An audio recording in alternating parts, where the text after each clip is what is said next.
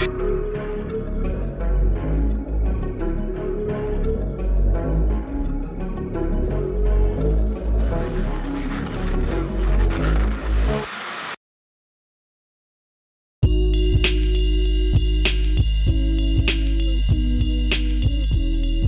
is going on? Almost Canaanites. I'm Nick, here with Bank Roberts, and we have a guest tonight. Um, and I'll be introducing her in just a second here. What I, I did, I did want to mention something really quick before we get going, um, and it has to do with The Last of Us. Did you ever finish that? I did. You did. Well, I was reading this news article just yesterday. Um, and it was talking about a deadly fungal infection spreading at alarming rates. Says the CDC. Oh no. yeah, I just thought that was that was kind of cool. Do you think it's going to be a Last of Us scenario? no, it's like a yeast infection, like some sort of yeast, you know. But what if the yeast turned deadly? But apparently, it's like, you know, every one out of three people die from it. So, What? I, yeah, I guess so. Oh man. And it's it's it's drug resistant, which is pretty crazy too. Well, it sounds like we all need to start making some bread, right? Because yeast. No, it's think- not funny. That's how they got it in that show. But from eating the bread, Oh right, it was tainted foodstuffs. yeah. Foodstuffs. And um, I had another article. I'll I'll save that for last. Uh, let's get into this. All right, you ready? Let's get into this. Yeah. Why don't you introduce our esteemed guest for the week?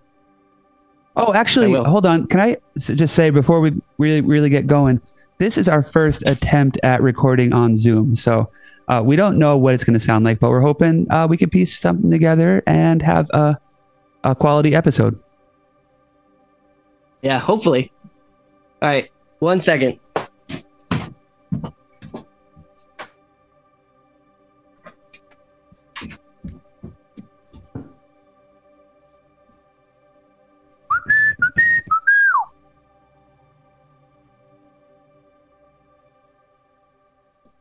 Oh, I tell you, I love this new studio, you guys. It is really shaping up. Now we just got to have some live episodes because I have all the gear in here. But I think Zoom is is okay. Is an okay solution for now.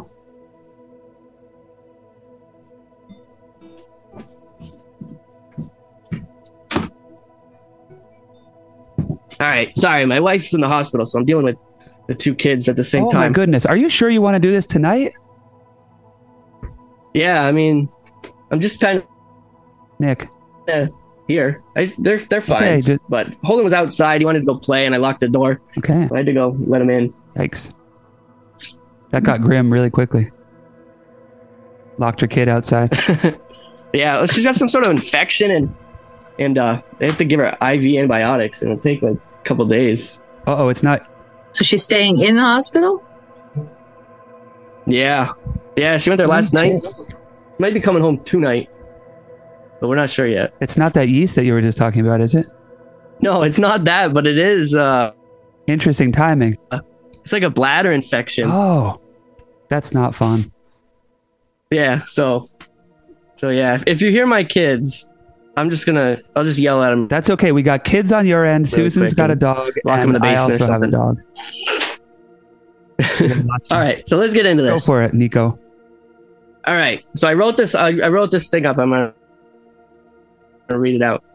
Um, so the thick jungles of Vietnam, they became a real issue for not only the American GIs uh, that were moving across the land, but for like the aircraft and the uh, you know the watercraft, the aircraft that were obviously flying over and trying to look down, you know, into the jungle and the watercraft that were, you know, going up the rivers and the waterways. Um, so, on top of that, the American government they knew that the, the Viet Cong and the the northern Vietnamese soldiers they were they were using these trails. I, I think they call them the Ho Chi Minh Trail. They were using this trail to kind of make their way silently through the jungle, and this this was an issue for for the you know the government at the time throughout the conflict. So they devised this plan that they were going to use this defoliant, like they mix these chemicals together to make this defoliant that we know as Agent Orange, and they sprayed it throughout the jungle. And their plan was to like kill the leaves and you know pretty much just melt the canopy away from the jungle so that it was easier to see what was going on underneath. God, right off the bat, that just Um, sounds so evil and wrong-headed. I know. And but Agent Orange they did so much more than that. So they dumped 11 million gallons, something like 11 million gallons of Agent Orange. Um, and most of that seeped into the land and the water and didn't only affect the, you know, the soldiers that were around it, but also, you know, the unsuspecting villagers and the farmers who use the land. Um, and our guest tonight has, she's dedicated you know, a good chunk of her life to helping those who have been affected by Agent Orange, um, which are the Vietnamese. Uh, and through her nonprofit, the War Legacy Project, Susan Hammond, um, she hopes to raise awareness, achieve accountability, and help those in need. Agent Orange was a curse that poisoned the land and continues to harm those who live on it. So, Welcome, Susan. Welcome to Almost is- Canon. yeah. Thanks for having me, guys. I've been listening to you, so I'm glad to be on. Uh oh. Yeah. so I know what I'm getting into. Well, you, it depends on what Well, episode you listen to, always good. really. True enough. I'm no longer drinking, so this is a different version of me than maybe some of the earlier episodes. This is hard. It's hard to hear this. My thing's not very loud. Crank it up, dude. I tried. This is as loud as it goes. So that's all right. You got Um, it now. So yeah, I didn't. We can. uh I don't really know where you wanted to start. I mean, this is a Yeah. Well, I mean, a first of all, the, the whole big big the whole- topic. Yeah, the whole Vietnam War was just one crazy experiment by the U.S. military. Um, they they did some really crazy things, including the use of defoliants. But um, I do a lot of research in the archives, the National Archives down in Washington D.C., where a lot of the information has been released, including the use of Agent Orange. But they also did things like they had people sniffers, which were helicopters that would fly over the canopy of the jungle, and it had this machine in it that would identify. Um, it would identify carbon from the fires that were being burned, and that it would identify um, urine. so they would try to I see where the soldiers were, the North Vietnamese or the Viet Cong soldiers were down below with this machine that was like it literally sniffed the air. And then they also had did things like um they tried to they had this thing called Operation Popeye where they they would um, try to make it rain along the Ho Chi Minh Trail and make it flood so that the the North Vietnamese soldiers couldn't make that trip down south because it would flood the trail. And then they had another operation that um, God, I can't think of the name of it right now, but it was um, oh Commando Lava, where they used um, Calgon, which is a detergent of some kind created by Dow to make mud and so that it would become very slippery and they thought it would prevent the vietnamese from traveling south but the vietnamese you know being very resourceful people they just cut down logs and put them in the mud and drove right over it so it really was a crazy a lot of crazy thoughts going on in the military about how are we going to fight the, the what some people call like the third enemy of the Vietnam War, and that was the landscape. Um, because as you said, there there was this triple canopy forest that was um, concealing where the enemy soldiers were traveling, and the Agent Orange um, program came about actually before the U.S. really got involved. It first started in 1961, well before we had soldiers on the ground. um, to try to identify where the Vietnamese were encamping and where they were traveling. Yeah, I, I read about the just this afternoon. I was looking up some things, and I read. I didn't had no idea about the the people sniffer thing. That's pretty crazy.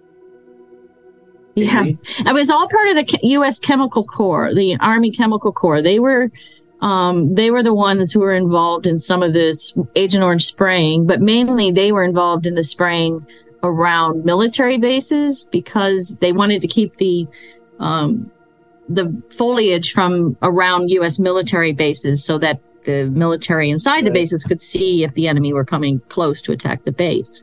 So the Chemical Corps yeah. was involved with that. They're also the ones involved with dropping napalm. Um, and they would also put barrels, 55 gallon drums in the back of a Chinook helicopter, load them with CS, which is tear gas, and bags of CS, and put an igniter in the bag, in the barrel, and throw it out the back of a helicopter. and in order to, the barrels, in theory, were supposed to explode and it would spray tear gas all over the landscape and it would make it difficult to walk through that area for up to two or three months. It would be that long lasting. So they really got involved in wow. a lot of crazy active, you know, use of science in the, uh, as a military weapon. And Agent Orange is a classic right. example yeah, of it. That's pretty. Right. Yeah. I know that. So as you mentioned, it was. If you want me to give a little more detail about it, it was. Um, there was a lot of chemicals, uh, herbicides used. They they called them the rainbow herbicides. So the Agent Orange is the most well known and the most widely used, and that was made up of two chemicals: 2,4-D, which is an herbicide that we still use today, and the second chemical was 2,4,5-T, which was has been banned since the mid 1970s. Um, and the problem with that was that it it was contaminated with dioxin during the manufacturing process. So that's why we still see health impacts today. It's from the contaminant contamination of dioxin in the production of the herbicide that causes the the health effects.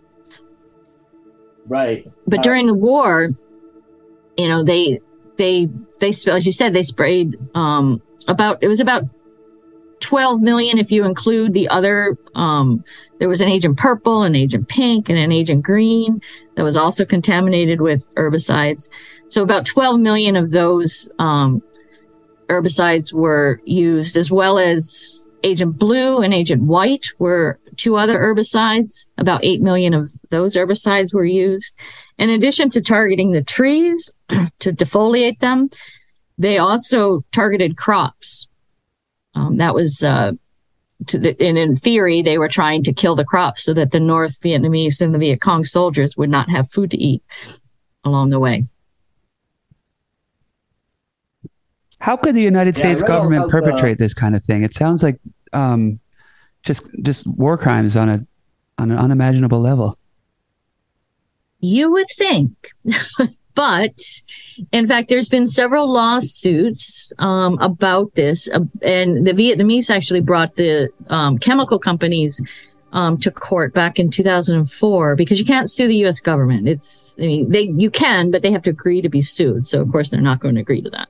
Right. So sovereign they sued immunity, the I think it's called sovereign immunity. Yeah. So they sued the chemical companies, um, and they had well there was actually two cases you know one was sort of that um it was basically a, um, a, a liability case against the chemical companies because they were supposed to produ- produce for the US government herbicides not herbicides contaminated with dioxin so the argument was they did not produce what the US government asked for um, and what they produced caused harm and so that's was one part of the case. And then the other part of the case was actually an international, um, in international, it was a violation of the Alien Tort Claims Act, which allows foreigners to sue in U.S. courts.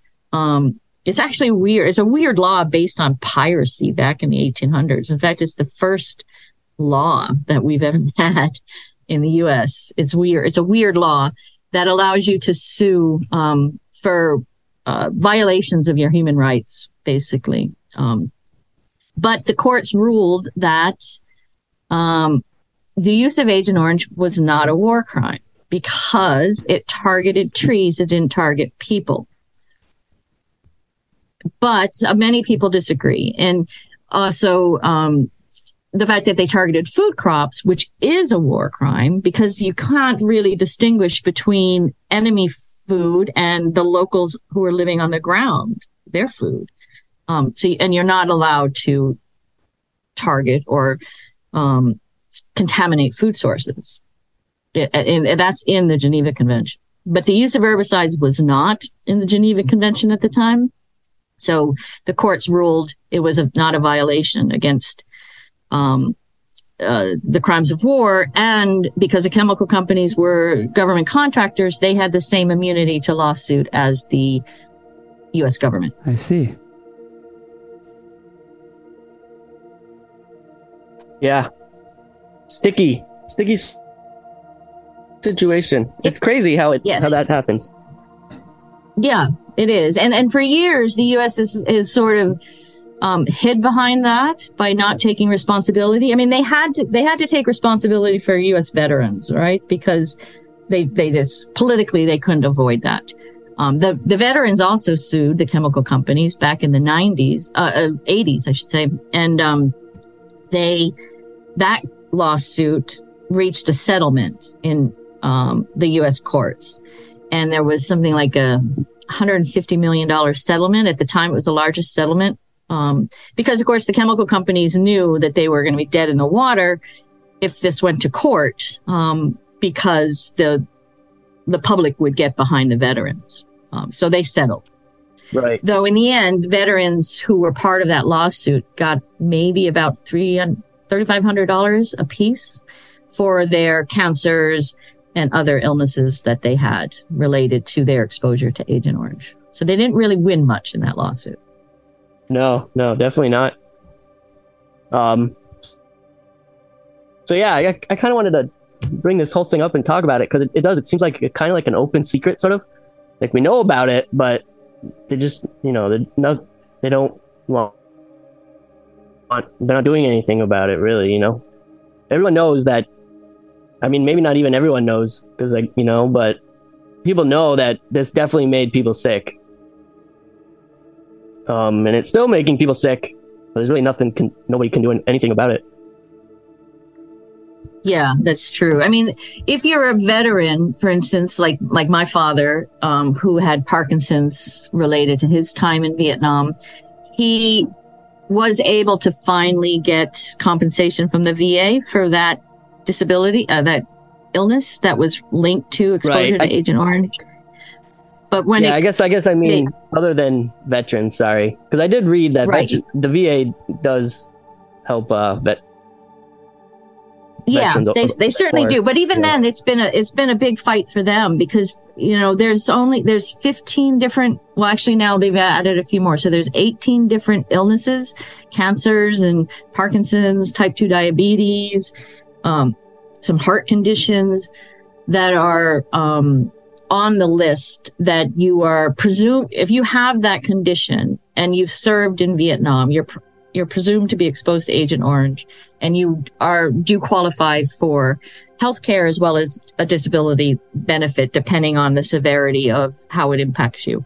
Um, but it's been a fight all along for all of the veterans to to get that. And if they are, don't have a condition that's not on that list then they have to fight to prove that they should receive health care even though you know the military is an incredibly toxic environment. I mean, in my view, if you served in the military and you get sick afterwards, we should just take care of you for crying out loud because you've been exposed to so much, not just Agent Orange, but other things as well. So, um, so yeah, the veterans do have some avenue of, of uh, support from the government now. And, and in fact, just recently in the last, well, since this year, it's been opened up to veterans who served in Thailand, Laos, and Cambodia, as well as Guam and a few other places where these herbicides were located and used.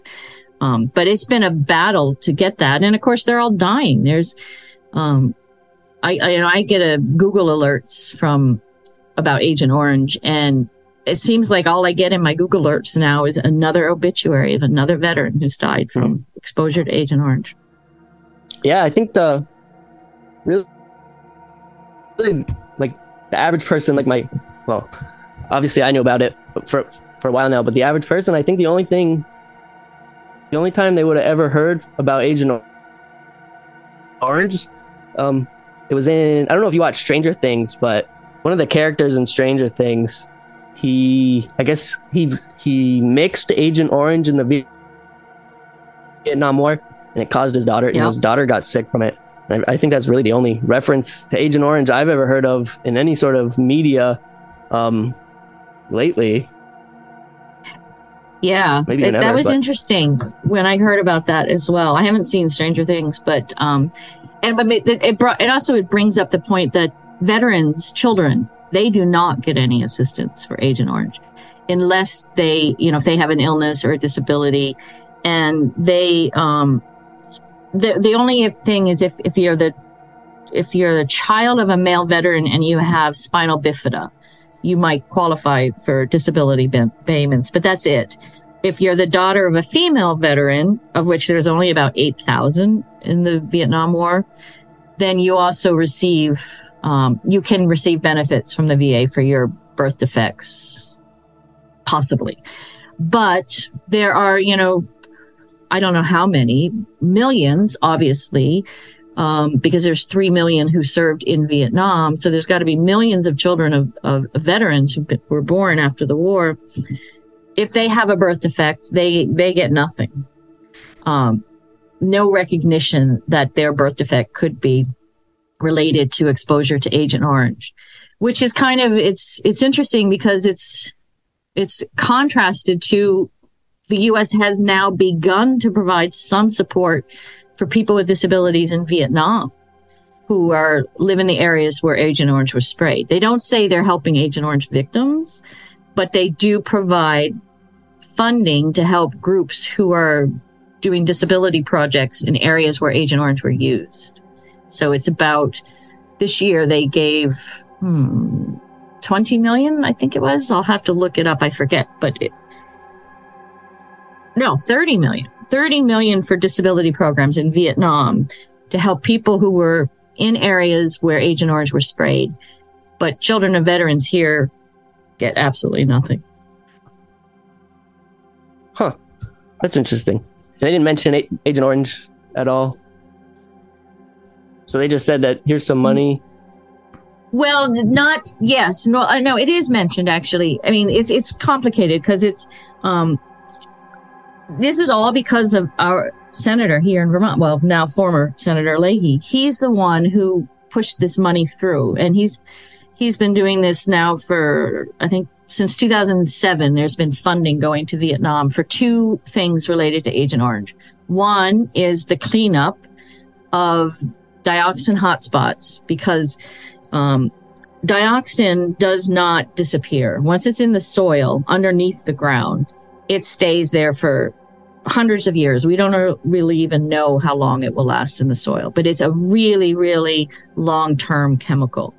Um, if it's sitting on like on the soil surface and the sun hits it, it will just uh, degrade. But if it's just underneath the soil, then that's where it all ended up. Um, or at least on the military bases that had millions of barrels of these herbicides, it created dioxin hotspots that are, you know, basically Superfund sites that need to be cleaned up. And the U.S. has done that at the air base in Da Nang, which is um, actually where my father served um, at one time during the war.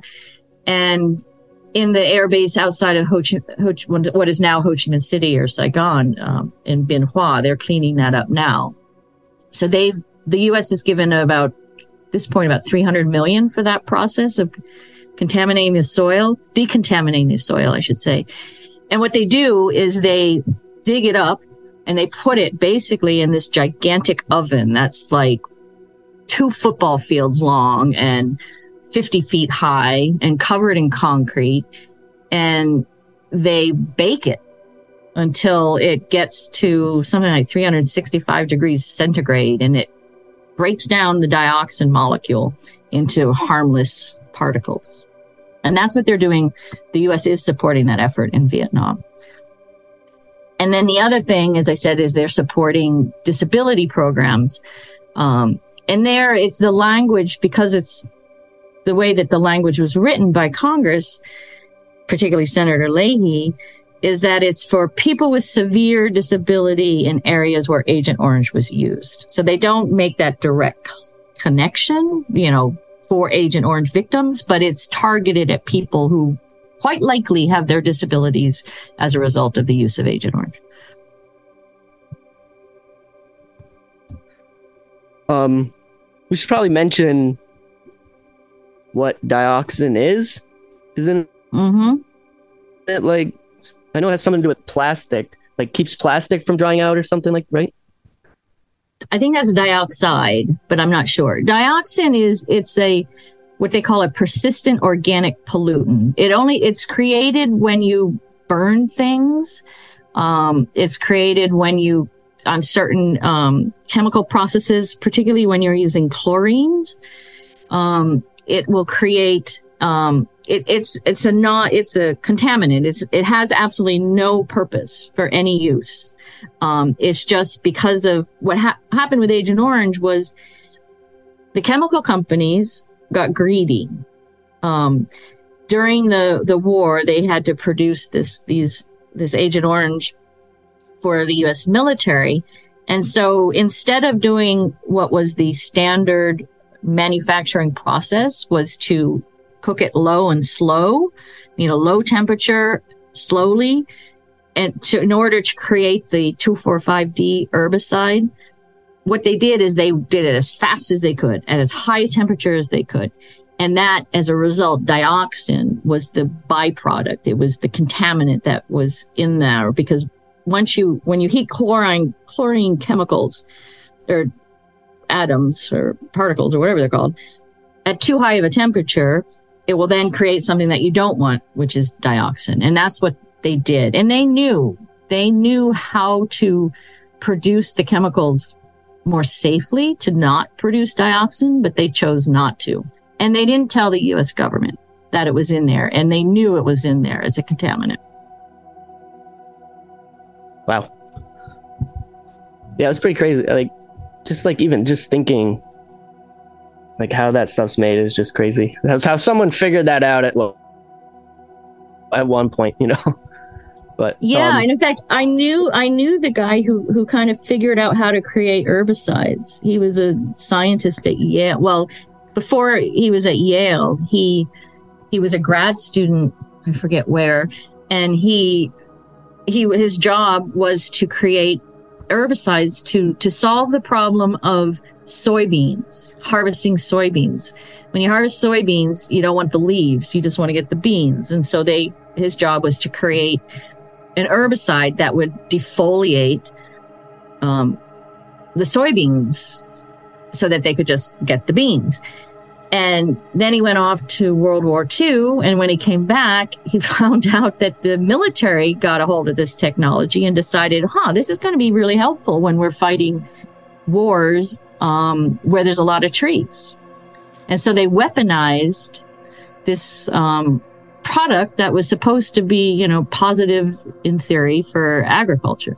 And this was back in, you know, the early 40s, you know, 40s and 50s. And of course, the military, you know, they found something and they weaponized it. And that's what they did with Agent Orange in Vietnam. Then dropped, as we said, 20 million gallons of these herbicides, including Agent Orange. right, right. Uh, let's let's talk about like so we talked about it can give you cancer and make you sick. Let's talk about what it does to like um someone who who's pregnant and they're having a baby, they're going to have a baby, and then then you know they get I don't know I don't know what you want to call it infected or you know they get sick from yeah. from the dioxide or dioxin Yeah, it's um, a it's a it complicated to- process. Yeah. I mean, and in fact, we're just really learning about how much how toxic dioxin is, you know, you can you can do animal studies, right, and figure it out. Um, and the scientists have done tons of animal studies on on rats, on rabbits, on monkeys, you know, on any and huge amount of different types of species of animals. And what they find is that if you have dioxin, if you're exposed to dioxin, um, you have there's a likelihood that you will have a deformed uh, offspring. Um, it causes so it it's found to cause birth defects in animal studies. Hmm. It's also found to impact, um, and then they've done sort of environmental uh, epidemiological studies. So looking at populations who are exposed, like women in sub- in Italy, there was a big explosion at a factory and it threw dioxin in the air. And then veterans, they've looked at veterans um, sort of over time to see, you know, do they have children with birth defects?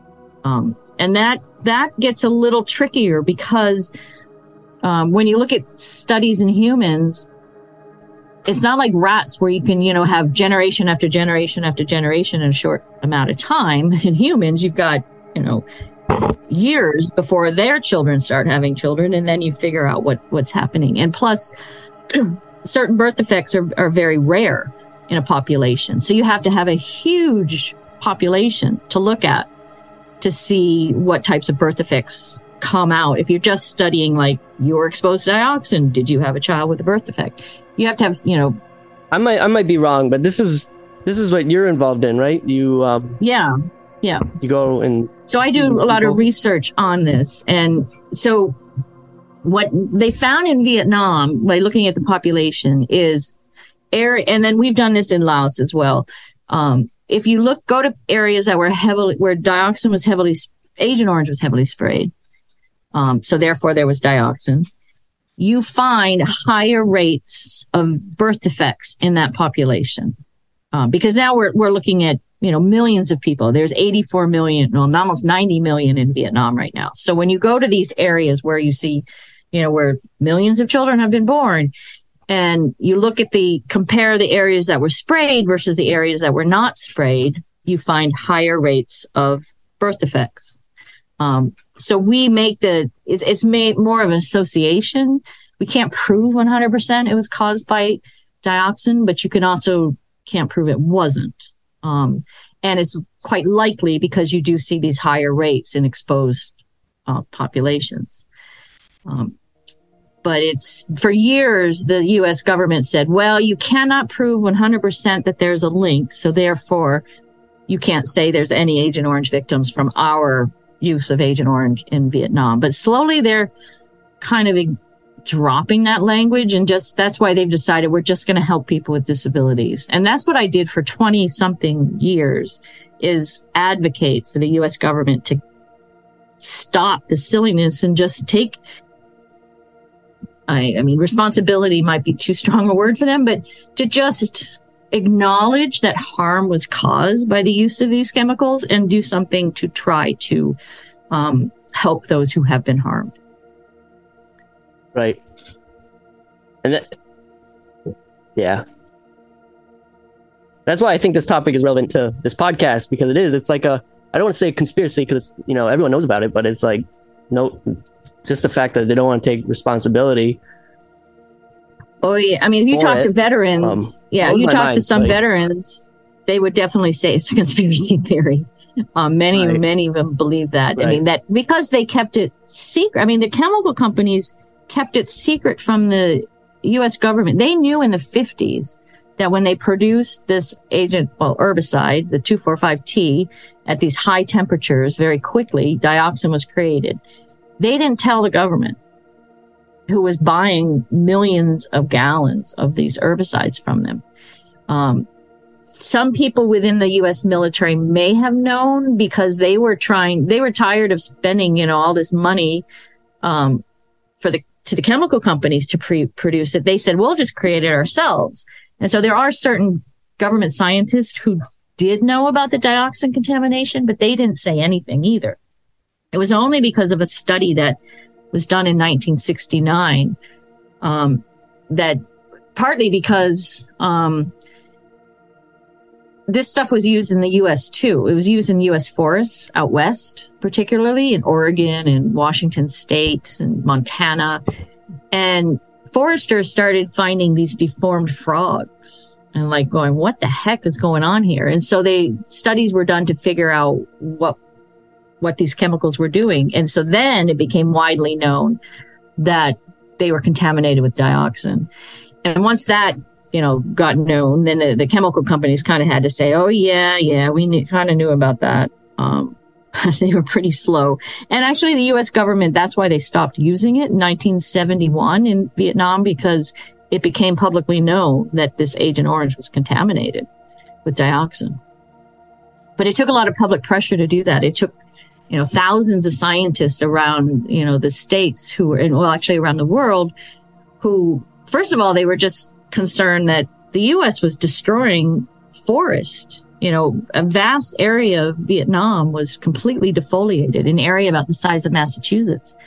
Um, nothing was left. I mean, they, you just see these sticks in these areas. There's nothing left. All the and they, the trees, you know, after s- several sprayings, the trees stopped growing their leaves and then they died. And then that caused other problems. It caused erosion because the soil there and the hot sun just and um, dried out, and then the rains would hit it and just wash the soil away, and it was just causing these huge issues. Um, so the scientists were raising concerns at first because of the environmental. They called it ecocide, which it was. I mean, they were con- completely destroying the environment, and that impacted the animals and the birds. When I first went to Vietnam, in 1991, you never saw birds. And not just from Agent Orange because the habitat was destroyed, but we also sprayed DDT all over the place to control the mosquitoes.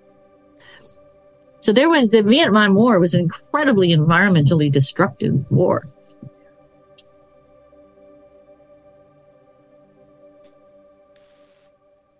Um, so yeah, on top of that, I think you mentioned it earlier, and they were also trying to. So it was all to, to that they could see below the canopy. Was Mhm.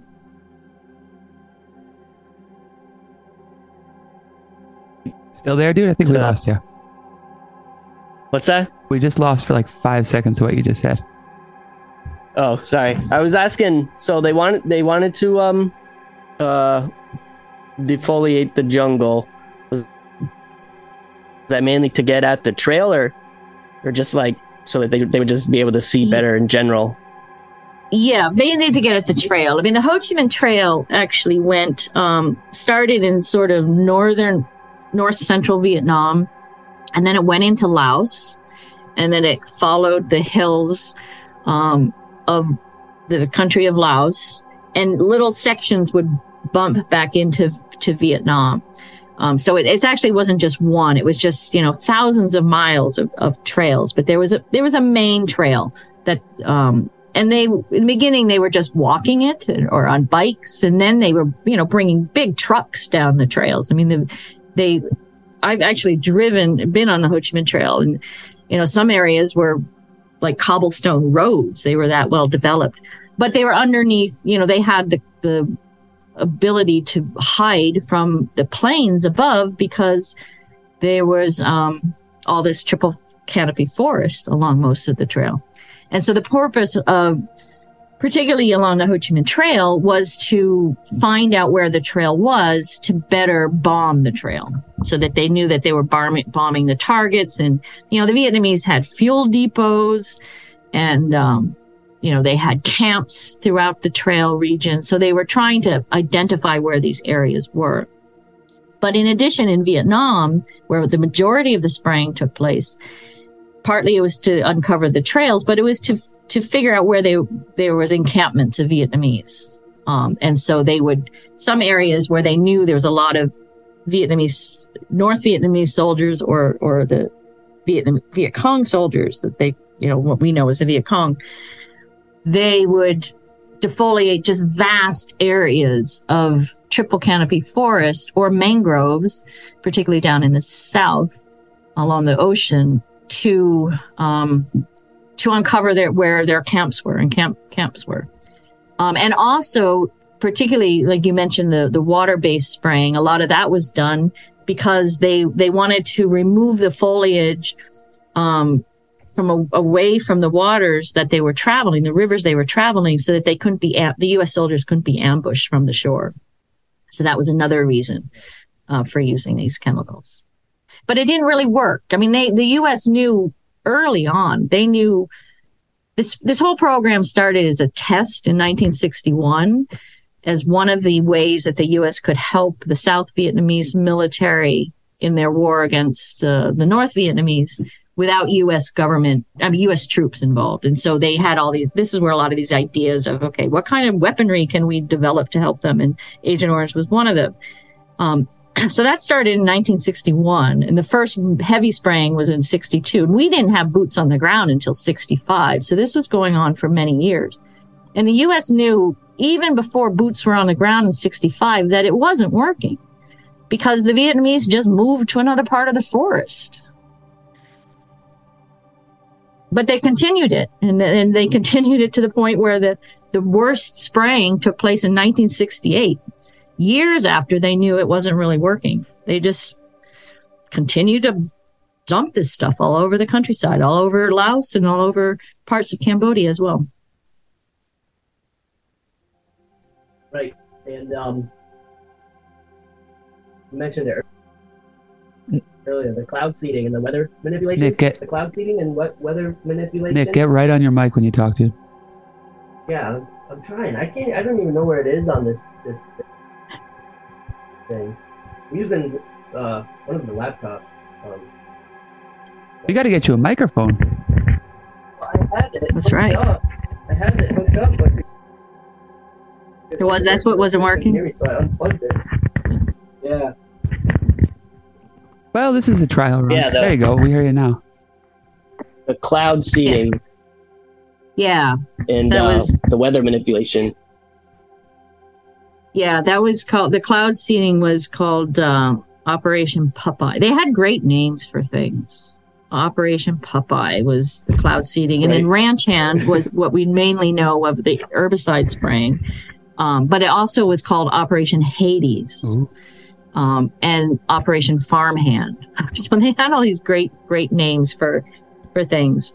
Um, but yeah, the cloud seeding that also didn't work. But they did that all the way until 1972.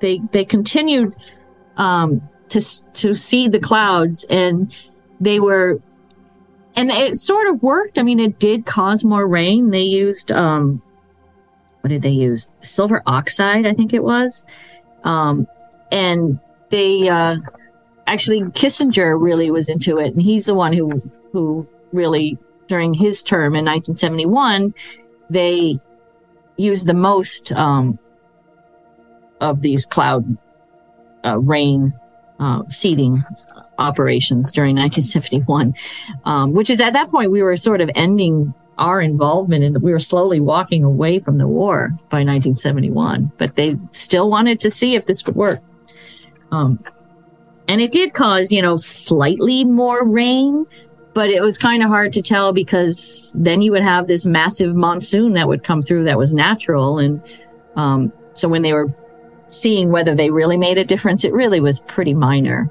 I'm sorry to interrupt, but Right. I have been racking my brain trying to figure out the connection between Popeye and cloud seeding. I don't. I don't know either. Like where they come up with these names?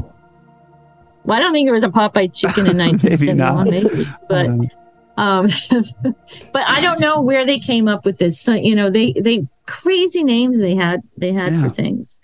Um i can't remember what they ca- actually called the people sniffer uh, operation so there, i think there was a different name for that too. But yeah they they had crazy names but yeah i mean the war the vietnam war they really tried to manipulate the environment and in fact there was a lot of the stuff is still classified I can't. I you can get certain information like the the Agent Orange was declassified, and they released the records for Vietnam. So where they sprayed in Vietnam, they released all that probably about twenty years, twenty more than twenty years ago actually, but. But they haven't released all the information in Laos because Laos was another, a whole nother type of war because that was run by the CIA. So that war by nature was secret and is still secret because it was a CIA operation. And so I don't know all of the spraying that took place in Laos or Cambodia for that matter either, because that also was a CIA operation. We weren't supposed to be in any either one of those countries, though they are the most bombed countries on planet Earth. Well, uh, in the world from history, in much more than all of World War II.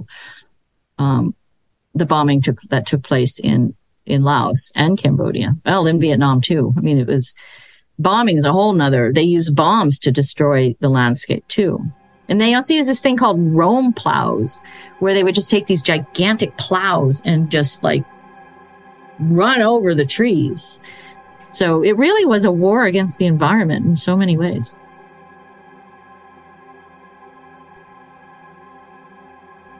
The American government is is quite devious to employ these tactics.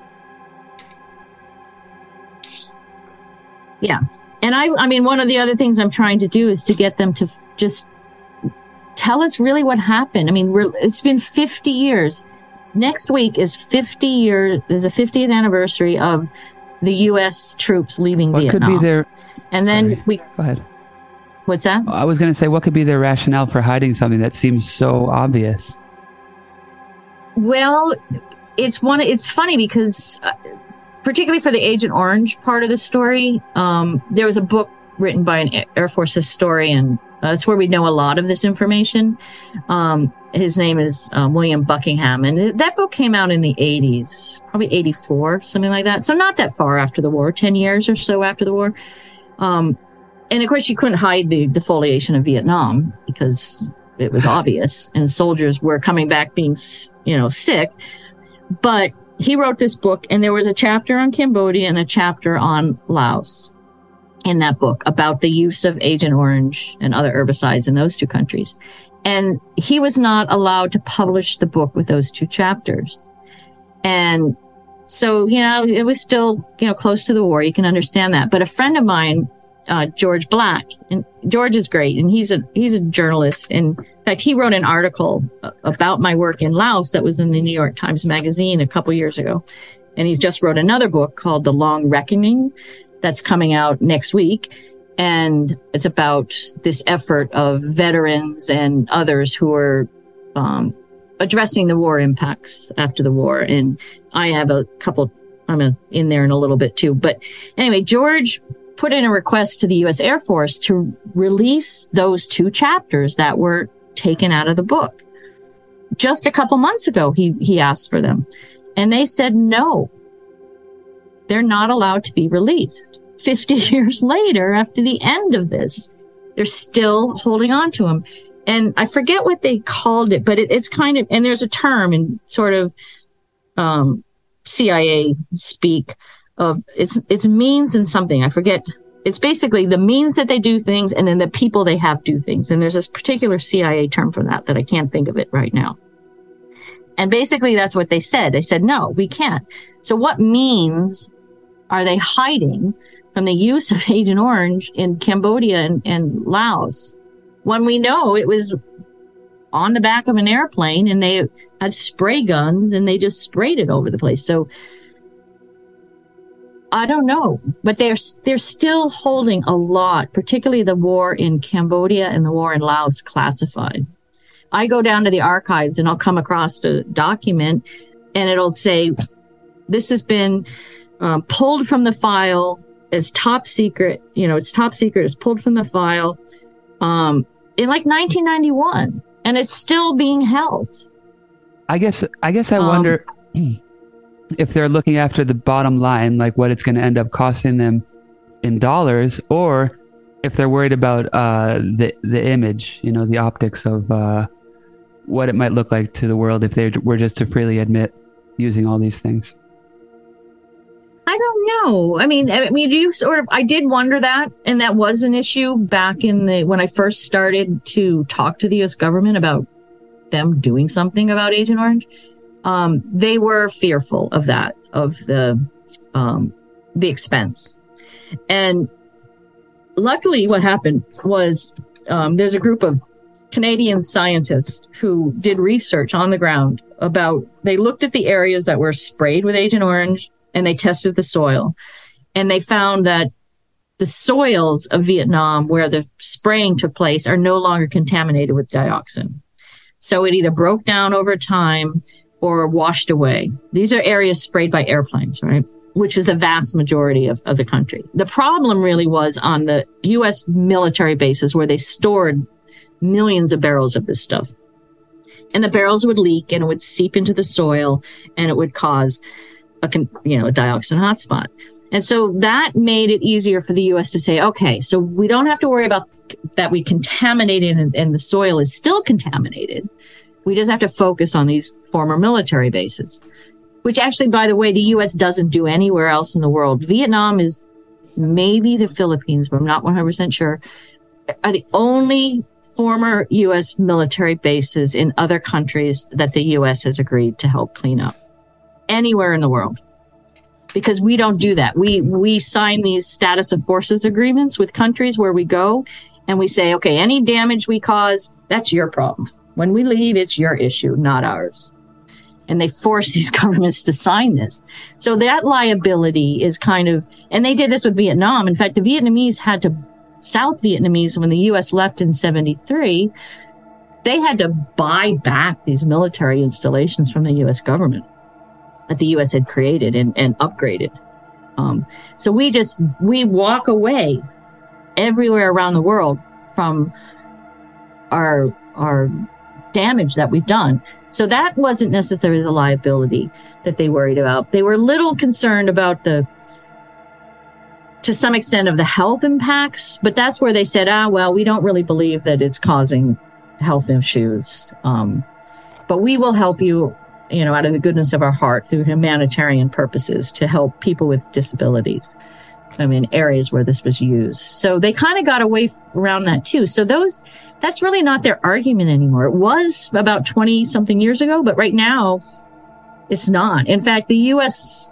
and Vietnam have been working really closely together on the Agent Orange issue that the U.S. points to it as a success that, you know, two former enemies have come back together in partnership to address this use of Agent Yeah. I could totally see how it And- could be spun that way, and that would be like the best way to salvage Yeah. that whole entire situation.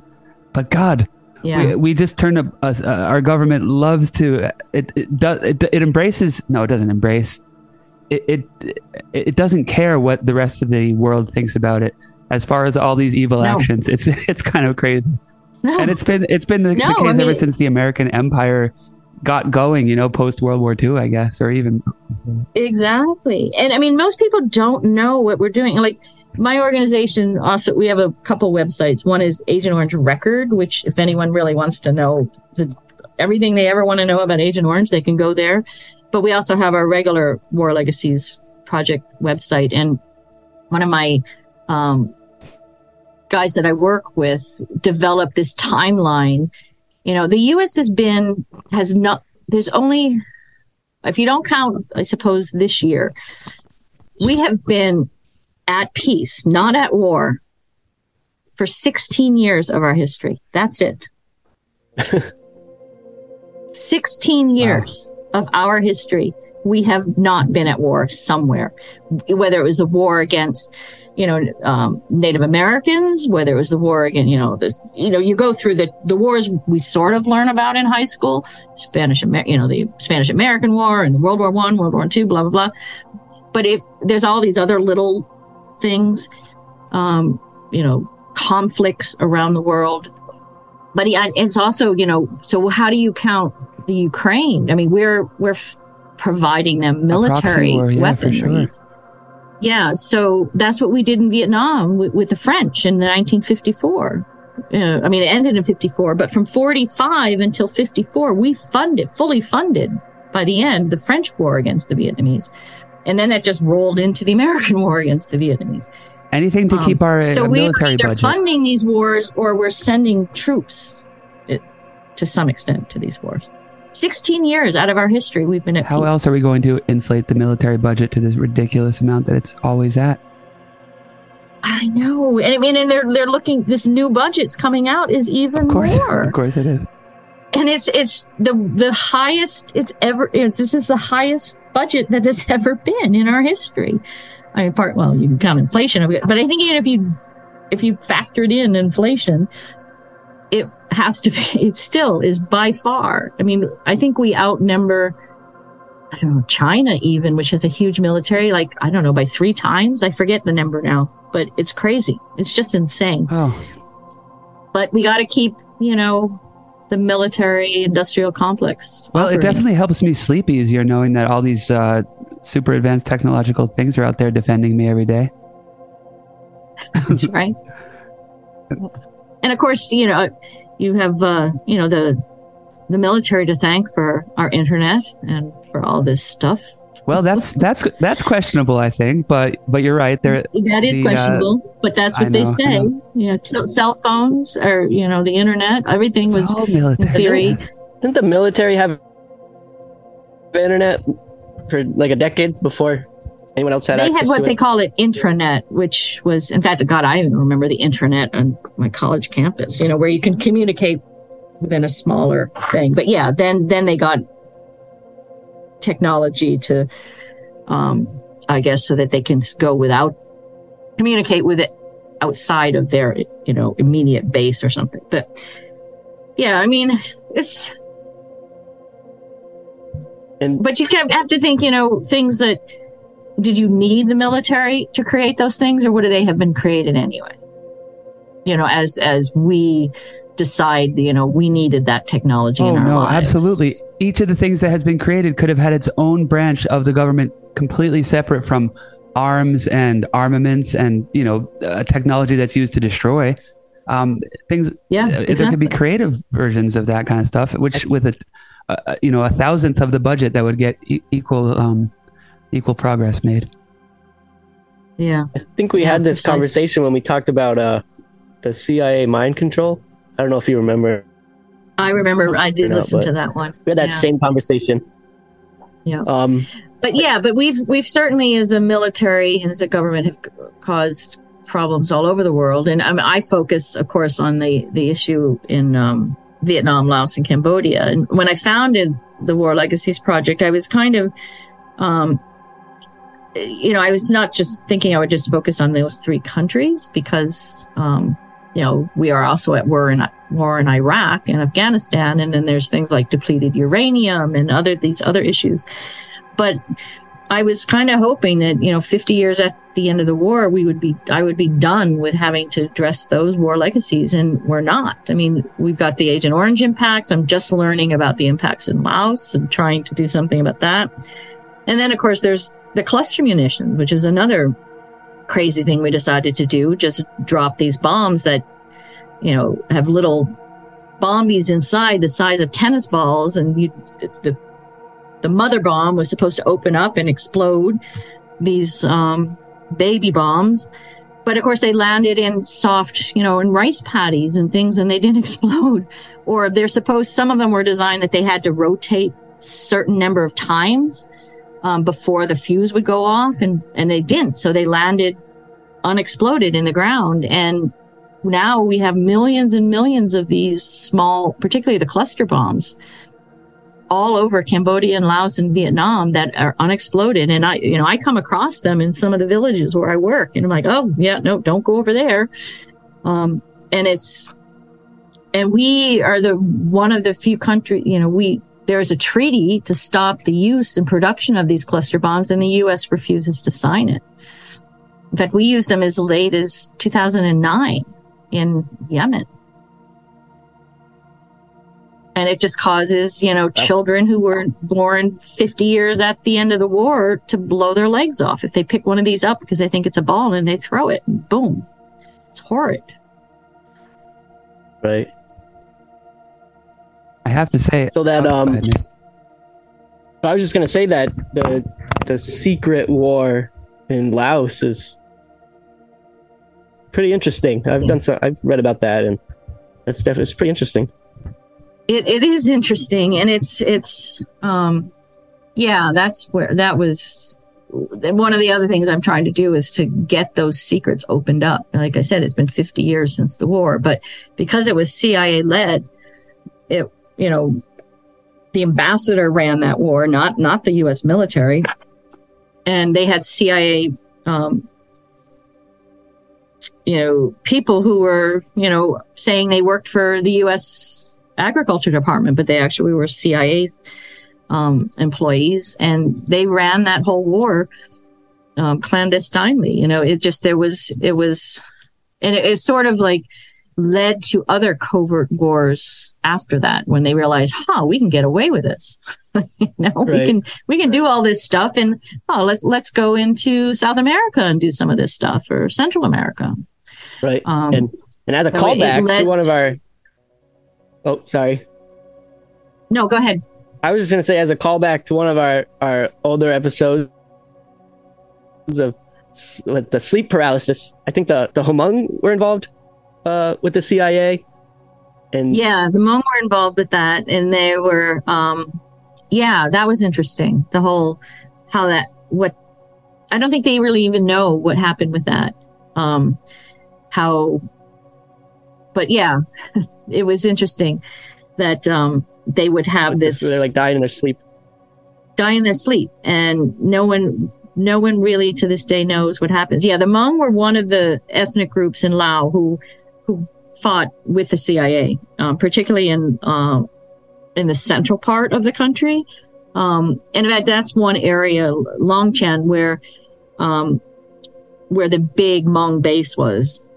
Vang Pao was one of the main Hmong leaders, and his base was there in the U.S. It was one of the busiest airports in Southeast Asia during the war that nobody even really knew was there. Well, obviously the pilots knew it was there, but the rest of the world you know, Vietnam was one of the most televised wars, particularly, you know, in Vietnam, but you went across the border in Laos and reporters were not there. You know, they maybe they would go to Vientiane, the capital city, but the war didn't hit that area. It was in the Ho Chi Minh Trail area or in this north. Um, and the US Congress didn't even know that we were bombing Laos officially until 1971. And we had been started bombing them in 1964. And US Congress wasn't even aware of that. It was that much of a, a covert war.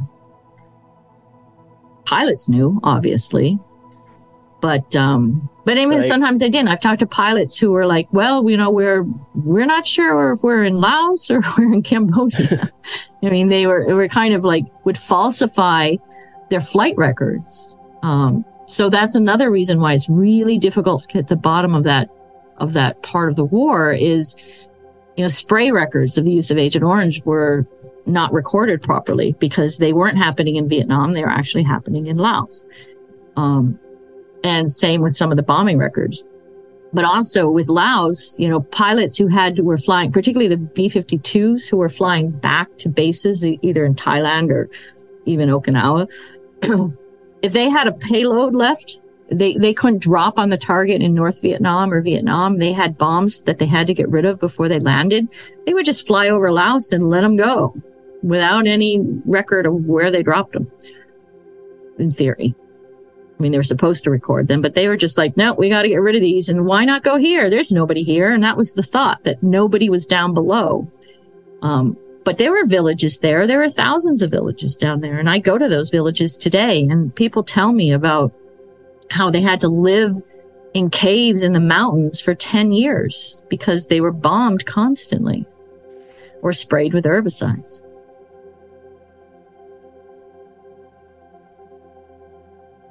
That might be a good jumping off point. Um, or I guess not jumping off, but I, I, I don't know if you feel comfortable talking about about that, but your adventures in Vietnam and and Cambodia and Laos. Yeah, it's just seems pretty cool and fun. Yeah, I've been I've been going there since my first trip was in 1991, and I was on a my sister Mary and I were on a bicycle trip, and we are at the end. We had traveled all through Europe by bicycle, and Eastern Europe, and India, Nepal, several other countries, Malaysia, Indonesia. And then we got to Bangkok, and that's when we learned that hey, it's they're allowing foreigners to go into Vietnam now technically as an American, I wasn't allowed to go because I would be trading with the enemy. We didn't have normalized relations with Vietnam. We still, we embargoed the country for 20 years after the end of the war. Um, but we went in and um, it was it was incredible. I mean, partly I went in because I wanted to. My dad served there, right? He was he was in the Army Corps of Engineers, and he did two tours in Vietnam. And I was old enough the second tour to remember him being there and remember seeing, you know, black and white images because all we had was this tiny black and white TV, but black and white images of the of the war. And so, of course, you know, when I got to Bangkok in 91 and it was a country we were able to go into, I said, I got to figure out what's, what is it about this country that, you know, took my dad away from me for three years of my life, um, almost, and killed 58,000 Americans and that we're still today pissed at that we, we won't allow trade or diplomatic relations with. Um, and so I went to Vietnam for that first time and I just, the poverty was just incredible. I mean, I just remember seeing, you know, in the main city of Saigon, um, you would there was just these shanty towns all over the place and i remember walking over this bridge where women were selling their vegetables and throwing away like the rotted leaves or you know the not very good parts of the vegetables over the bridge into the water and you would just see these children scavenging picking up these probably very inedible vegetable fragments. I mean, it was incredible the poverty because this was, you know, 20, almost 75. So, what, 15, 16 years at the end, after the end of the war? Such poverty. And you, you just saw um, the remnants of, of the war everywhere. You know, some of the buildings still had you know, bullet holes visible, and you, you saw um, a lot of veterans of the war, particularly those who fought for the South Vietnamese army, um, begging on the streets, you know, with their limbs missing and stuff. It was really incredible experience to to see see that impact of war 15, 16 years later. And then we went into Cambodia, um, which of course at that time wasn't at peace, but we were being, you know, crazy foreigners. Well, we can go in, no problem. Um, I mean, the KR were was sort of at the time just when the KR were negotiating, the Khmer Rouge were negotiating a peace agreement, um, but they were still very active. Um, and you were there we when they were still active. Oh yeah. Wow, that's they were active up until the 90s when I lived there, but in 91 in particular, the KR were still there. And we went up to Siem Reap, where, where Angkor Wat is, an incredible, incredible temple complex of, you know, dozens and dozens of temples. It was the old ancient city of the Khmer.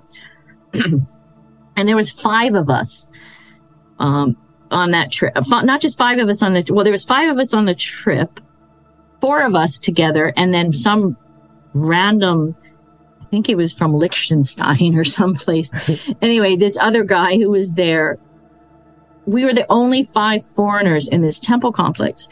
Um, and you had to be driven around with a guide. And at first we were like, we don't need you.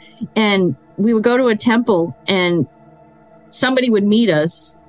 I mean, he probably was 17, 18 tops with an AK 47 strapped around his back. And he would walk us through in front of us in the temples. And we weren't even making the connection about the fact that this is probably not the time to be here because right. and we would hear gunshots in the distance and and he would say oh don't worry about it. They're just shooting monkeys for their dinner or something. And maybe some of them they were. But we found out we had this great trip the five of us just exploring the temples and of course mary nearly stepped on a green snake that's one of the most it's like one of those bite you and 10 seconds later you're dead snakes. And so she, she was walking on top of this temple complex and nearly stepped on this snake. But anyway we were just like like totally, crazy. Sorry i was totally unaware that I, that mary i thought your trip was um to europe. I didn't know i didn't know i don't know any of this.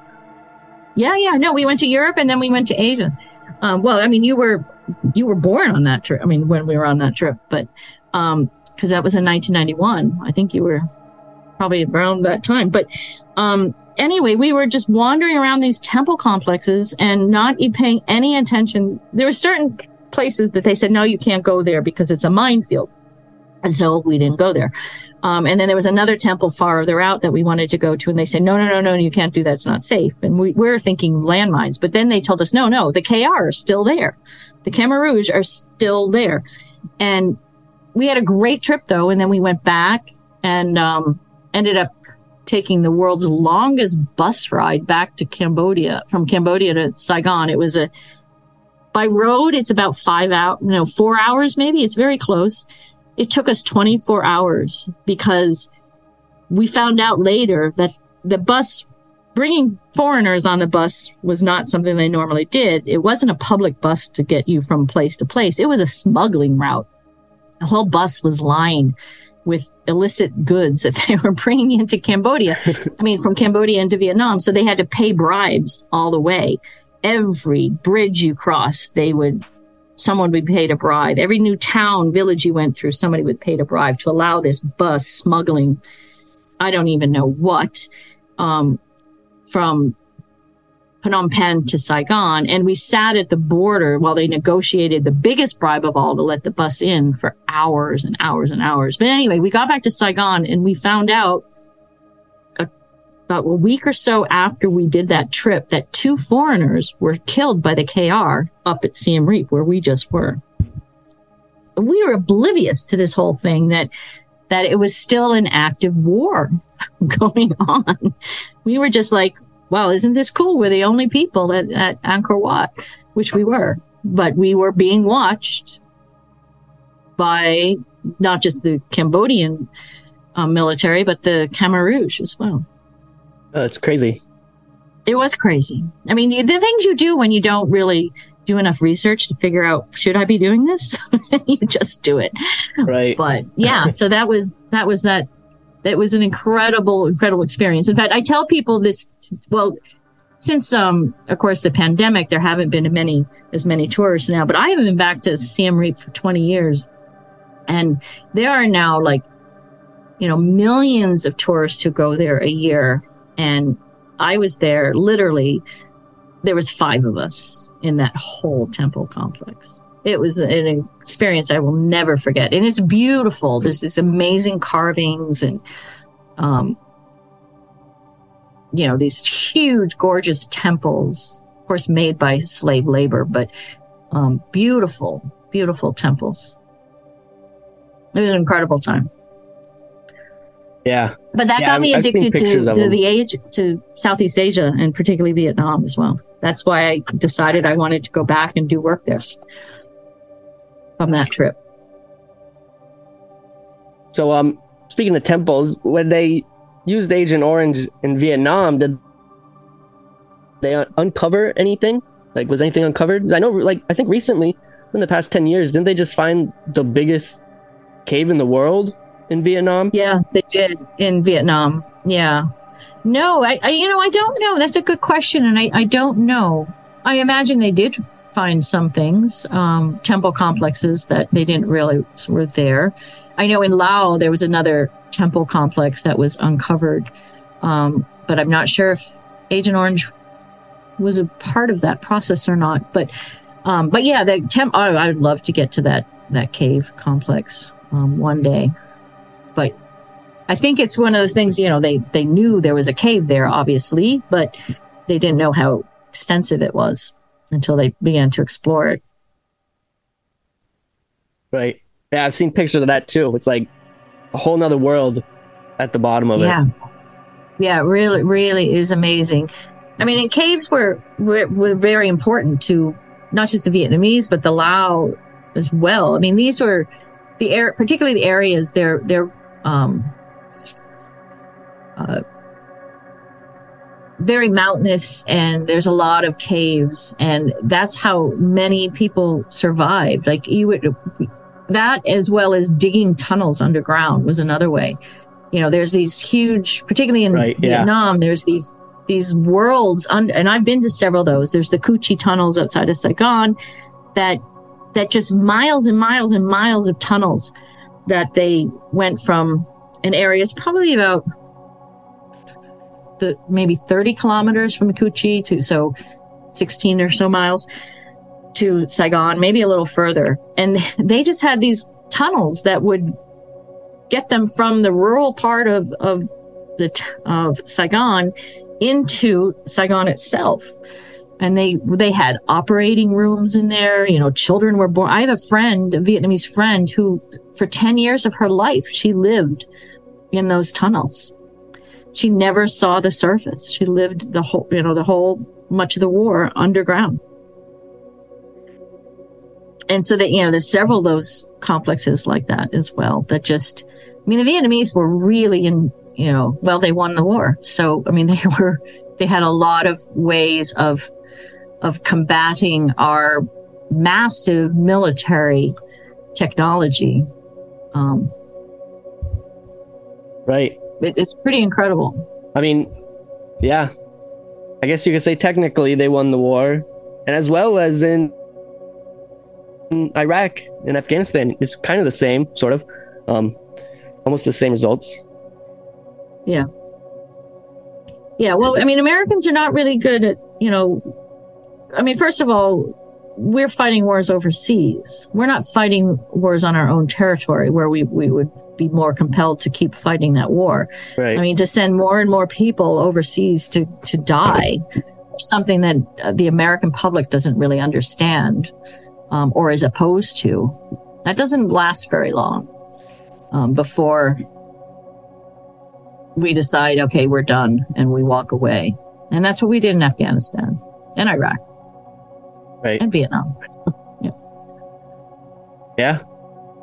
You can debate whether we should have been there in the first place, which I don't believe we should have, but um, I think I covered pretty much everything I wanted to. We heard some cool stories. We talked about Agent Orange. Um, Yes, I've been just laying out- back this episode and listening, but it's uh, it's really fascinating, Susan. And uh, is there anything that you would want to say to like plug your stuff and get get people to help you help out and, and visit what you're what you're doing? Yeah, I mean, for one, I mean, we've been really, really lucky, particularly with getting the U.S. government to be a little bit more um, accountable. That might be too strong a word, but to at least put funding in the budget to provide support to address some of the damages we caused, um, in particularly in Vietnam. They, um, and that's due to Senator Leahy, as I said, but sadly he's retired.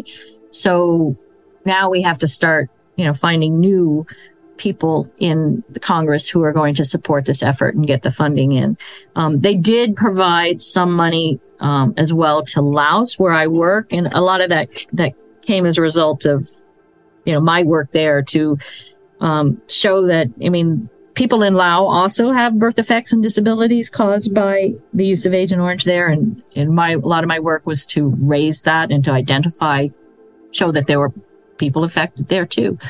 But they've only received three million so far for that effort, um, which will go a long way in Laos. I mean, Laos is a very it's a very um, much smaller population. There's only like seven million in the whole country, so we're not talking about as many people like in Vietnam who are impacted. But we really need to keep pressure on the U.S. government to take responsibility for the damages they cause in war. Not not just in Vietnam, obviously, in Laos, Cambodia, but Afghanistan and Iraq and Yemen, you know, so many other places where we just um, we just wage war or provide the weapons for that war. Um, and the, you know, the U.S. needs to stop using indiscriminate weapons like cluster munitions, and you know, pressure needs to be put on the U.S. government to. I mean, right now they they say they will not provide them anymore, but we have the world's log- largest stockpile of cluster munitions here in the US. So if you're not going to use them, why in the hell are you still like, holding on to them? Destroy them, get rid of them, like they had to do with the chemical weapons Right. that they had created. Um, it- well, so they said. Let's hope they destroyed all of them, but. Um, and biological weapons, which is another thing. You know, you can do a whole episode on biological weapons and um, oh yeah. That we were playing around with, um, particularly after World War One. Um, and those were, you know, took them a very long time to get to the point where they were destroyed. So, I mean, it really, it does make a difference to contact your senator, um, and also you know, and say, look, we got to we got to stop this stuff. Come on, let's let's be better stewards of the earth and and not destroy it with these weapons that have really no good uh, military purpose. I mean, cluster munitions are they're an you know an anti-personnel weapon. Um, if it's not like and they land and they last in the environment for hundreds of years until you destroyed them. So you're you're targeting the great great grandchildren of the people that you think you're at war with. You're not necessarily having an impact on that combatant down below. Um, so yeah, it's well, you know, I'm I'm a pragmatist as opposed to you know an optimist. I was just about but, to praise you for you your. Know, I don't think we'll ever end war. I don't think we'll ever end war. I wish we would. I don't think we will. But can we please at least take responsibility for the weapons of war and their their long term impacts? That's what I ask for, and that's what I'm trying to do with my work is to um, raise awareness about the impacts and provide direct support. I mean, we we build houses for people who are you know who live in poor housing situations. We we provide scholarships to kids who don't have the funding to go to school. We we buy hundreds of cows and pigs and water buffaloes for poor families who have children with severe disabilities that you know those children are not able I mean, they they're they they need care twenty four seven. They they really are not capable of um, caring for themselves at all, and so the family loses a a caregiver because they have to be there. So they're very poor. So we provide them a way of having an income that where they can either have a small business at home or raise cows that they can then sell if they need. Um, you know, we help support surgeries for kids who have these severe disabilities, particularly in Laos, who, you know, something as simple as a cleft lip, which it's a simple surgery, but these villages where we work in Laos, you know, it, it can take a day to walk to the local bus to get you to the capital, to get you to the hospital. And they have absolutely no money. It's not a cash economy. It's, it's really subsistence agricultural and you know hunting for protein in the forest you know it's it's really they you know they can't afford a hundred dollars or fifty dollars it takes them to get to have the surgery. So you know you see these kids who could have had a surgery at, as an infant because of their cleft lip who are they don't even have a name. They they they have a nick they go by their nickname which means cleft lip. So it's just psychologically and just physically um, damaging um, to them. So we try. That's what we try to do. Is we try to help as many as we can um, to get the either the, the, economic assistance or the health care that they need. It is a wonderful a wonderful goal, but, and uh, it's great that your that your organization is doing that. Now you're called the War Legacies Project, right? Yeah. And do you have a website? Correct. We do. Warlegacies.org Warlegacies. is our website. Okay. Yep. Well, yeah, I would encourage all of our listeners to um, to go to their website and do what you can to support them. Obviously, Susan mentioned speaking to your local representative as well or senator and trying to get the U.S. accountable or to, to hold itself slightly accountable for some of these things. That would go a huge way, obviously. Yeah. Yeah, and not just overseas, our own veterans and of their course. families who suffer too. So it's uh, um, wars don't end when the the last bullet stops. They go on for generations, and we're not very good about facing that and doing something about that. When we walk, when we our last troop leaves, well, like I said, next week is the 50th anniversary of the last American troop leaving Vietnam. Um, we did whatever we could to try to forget that war because we got our asses kicked. that war. Um, I mean, not all of veterans. I mean, veterans work. You know, they they sacrificed a lot. I'm not not discrediting what the veterans did, but um, we, the government, really fought a war that was not winnable, and as a result, millions of Americans died. I mean, millions of Vietnamese died, and 58,000 Americans died. Um, for what? Right. Hmm. I lost you guys There's for a a lot of second, but I'm back. Wandering souls in Vietnam right now, looking to try to get home to their loved ones because nobody knows where they ended up during that war. Oh, and speaking of that, that was another thing I meant to bring up when we were talking about these crazy things that uh, the military was doing. I also read that they were playing like ghost sounds through the jungle to try and scare. Yes. And that was called Operation Wandering Souls. Yeah. See, I mean, they really, there was a huge psychological operation during this war, too. In fact, Agent Orange played a part of that. You know, they would, what the US was trying to do was to force the Vietnamese into these strategic hamlets, you know, where they could put them I mean, basically villages that were um, surrounded so, because they couldn't tell necessarily a good Vietnamese from their enemy. And Right. so they tried to corral villagers into an area that they could control them. And so that's part, another reason why they sprayed Agent Orange actually was to destroy not just their crops, but, um, so that they, they had to go away because their crops were destroyed. Um, and so they had to go into these strategic hamlets. But so there's a, one of the psychological operations was this wandering souls operation because the Vietnamese are terrified of ghosts. Um, you know, they really um, believe that if you um, if you die and your body doesn't get buried properly, um, your ghost will haunt the earth until you are reunited with your family because it's an ancestor worshiping culture. Um, so you have to know where your ancestors are. And Yep. so one of the things the military did was to record these ghostly sounds of the ancestors and they would blare them out of loudspeakers, sometimes by helicopter, but often just, you know, loudspeakers in the area.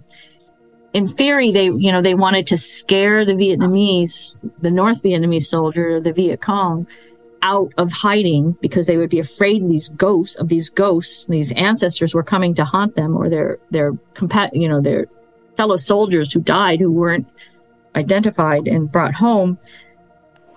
And so they would run out of their hiding and then get ambushed by the Americans. I was I another one of the crazy It operations. is ironic that we lost that war and almost kind of karmic. I don't want to cheapen the whole experience and all the, the soldiers that died and everything, but man, we were trying to scare them with their own ancestors and it's only it's only fair in some kind of cosmic justice sense that we lost that war. Yeah, God. right. Yeah. That must that must be like a Southeast Asian um, belief, because pretty sure that was the same. They believe the same thing in, in Laos. Yeah.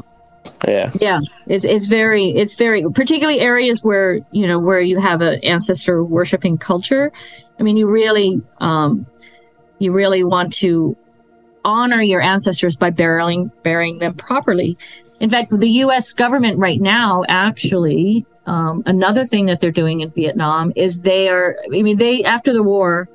Shortly after the war, the U.S. spent millions and millions of dollars in recovering our missing in action um, of which there was like 5,000 something. I forget the, the total number.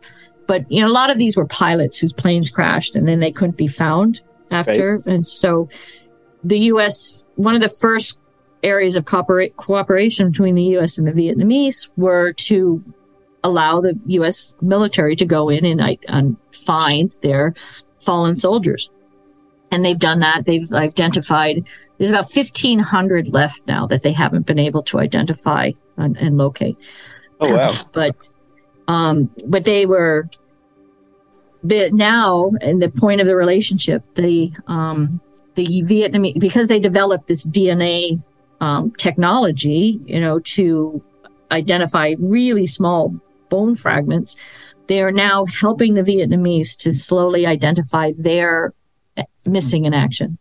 Um, so there's this big project that's just underway that's going through U.S. military records and veterans who, you know, veterans would bring home diaries of soldiers that, that were fallen Vietnamese soldiers or little photographs or other mementos that these soldiers were carrying and would bring them home with them to the US. So there's this effort now to reunite them with their families. And a lot of veterans, you know, have been doing this. They've been really good about you know, returning to Vietnam some of these war souvenirs that they grabbed. But anyway, the US government right now is funding a project to help the Vietnamese to ident- identify their war dead because the Vietnamese, if you do not bury someone properly, they will haunt the earth until they they are buried properly.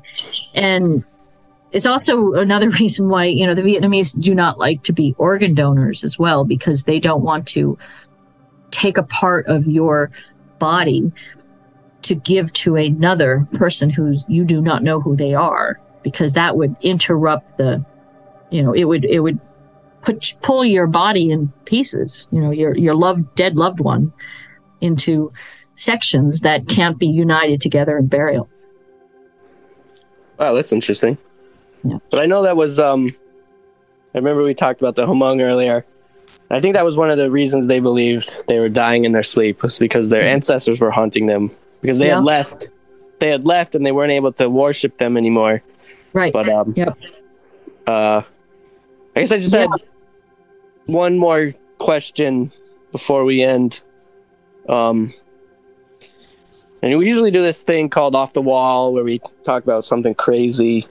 Um and I know I know like uh the conspiracy for Agent Orange is that it was used to to strip the jungle of its canopy so that vampires could be killed. Is that something you've ever heard of? no, I've, I've never heard of that. Right. But maybe it's related to, you know, the wandering souls. I don't know. yeah, that was just Right. like the the But conspiracy. you know what theory. is interesting though? I mean, not a conspiracy theory, but particularly the ethnic minority groups um, in parts of Vietnam and parts of Laos. I mean, they're not they're they're animists, right? So they worship the trees um, and the spirits that live in the trees.